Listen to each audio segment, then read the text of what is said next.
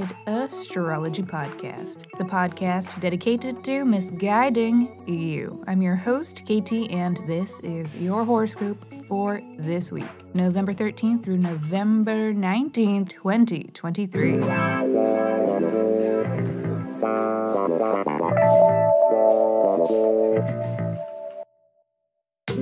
Welcome back to the podcast where I don't know you, but it might seem like I do because I am sharing musings that are based upon the sun and the moon and the planets and shit. Every week I do a little sky spying and then I report back so that you can know what the fuck is going on around here.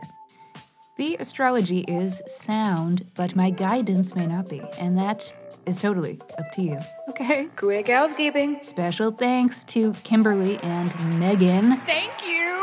Thank you both. Thank you for the rating and for the shout out. And here, a little gentle reminder for all of you other listeners who haven't reviewed yet. You can, you should, and if you do, I will send you a 24-page, in-depth birth chart report. So please review Misguided Astrology wherever you stream your pods, or tag us in a shout-out on social media, and then reach out and tell me so that I know where to send your report. Just email your birth deets. Birth date, time, and location. Yes, those deets to missguidedastrology@gmail.com. And Emily, paging Emily D. I still have a birth chart report for you. No worries. It is here whenever you clean up some space in your iCloud. I know how intimidating that is. I am living the horror myself, but don't you dare pay them for more storage space. I swear to God, go and get an external hard drive or a fancy thumb drive and move your pics and videos over onto that and avoid giving this mega corporation any more of your money. And yeah, does it mean that you're probably going to order an external off Amazon, an arguably worse mega corporation because they have the best prices? Maybe. Damn, we're all f***ed. And the time has come, the walrus said, for synastry reports. A synastry report is a relationship report. It is the compatibility of two people, their strengths and weaknesses together. It is a very informative 20-ish pages, so check it out at missguidedastrology.com/shop. Link in the show notes. Also in the show notes, the discount code for $5 off, and that discount code is available for a limited time, alrighty. Okay, that's all my notes, and so on that note, let me hurry up and shut up so that I can keep talking, because this is your weekly horoscope. Monday. Hold on tight, everyone. Buckle up for safety, motherfucker. These waters are choppy. I'm feeling woozy, yeah. Hold it, keep holding. Hold. Now let go. Forget everything I just said.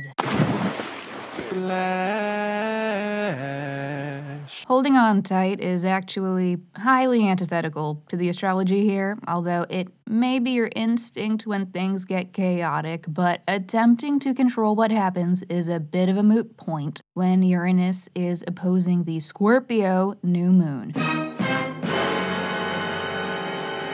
Yes, change is in the air. As regular listeners know, new moons indicate new beginnings, and with this Uranian influence, these beginnings are shaken, not stirred.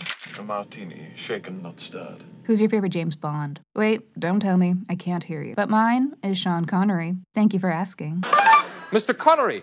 Move. Anyways, this is riding on the heels of the Mars-Uranus opposition, which is the kind of astro that will remind you to appreciate each decision that you are able to make of your own volition. Martian influence accompanying this new moon implies that we must be decisive and begin anew, not necessarily because we want to or chose to, but because we're forced to.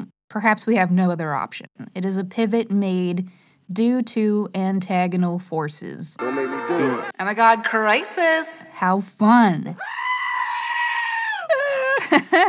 I am playing up the drama a little bit. This could be messy or irritating or upsetting or feisty but could also be that we're just motivated to innovate. We are seeking to do something different than it's ever been done before. And maybe, because Mars is the planet of sex, maybe we're just feeling weird and sexy. But weird because we feel so sexy. So sexy. Oh, yeah.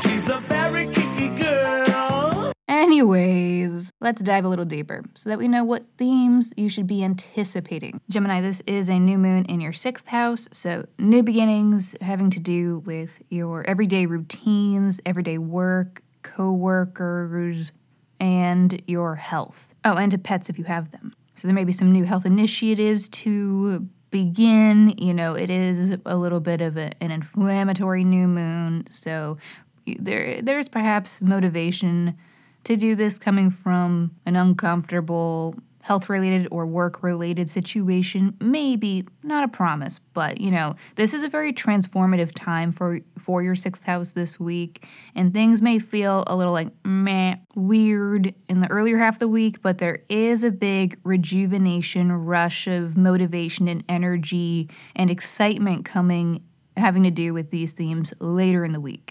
Tuesday. The moon finds Mercury in Sagittarius today. Information is processing. Struggling to process might be more like it, but, you know, since Mercury is in Sag, it may take the file a while to download, but the data will find its way to where it needs to be eventually, and especially in time for Wednesday, when Mercury sextiles Venus. So cute. A transit of easy conversations and good moods, a lighthearted reprieve. It is a fine and flirty time. Hi. Friday. And now the second of this week's showstopper transits. It's today's Mars Kazimi. Oh, wow. Yay.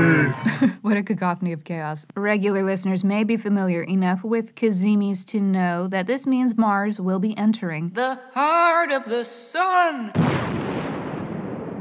which is a unique astrological moment, especially when it's a Mars cazimi, because this only happens once every 2 years. It is one of the least frequent types of Kazimi, and we haven't seen a Mars Kazimi in its home sign of Scorpio in decades. So I'm anticipating this transit to hit in a potent way. Mars is the planet of energy. Hey! Do you want to feel so energetic? And for the last few weeks leading up to this Kazimi, Mars has been combust, which indicates lower energy levels for all of us and a feeling of being a little flat, especially for Scorpio placements and people in Mars perfections. So, you know, generally these last few weeks, you may have noticed motivation is hard to come by. Does anybody see my will to live? But not this Friday.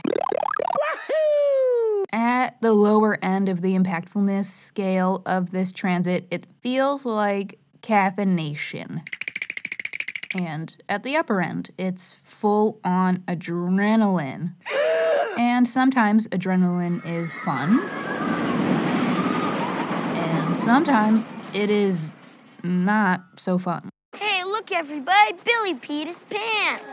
With Mars, it could go either way. It is the lesser malefic planet, so Martian influence isn't always a party. It can indicate harmful action or uncomfortable disturbance, but seeing as this Kazimi does trine Neptune, it looks as if whatever action we do take today is motivated by a cause that is attached to something greater than ourselves. We got an understanding. We're on a mission from God. It may or may not be a spiritual or religious thing in nature, but there is a greater ideal to be achieved with this very special astro weather. It is time to find courage and to be brave and to stop being a little fucking bitch. Alrighty, everybody. Thank you for listening to the Misguided Astrology Podcast. I will see you next Monday. Mwah. Don't stomp your little last season Prada shoes at me, honey.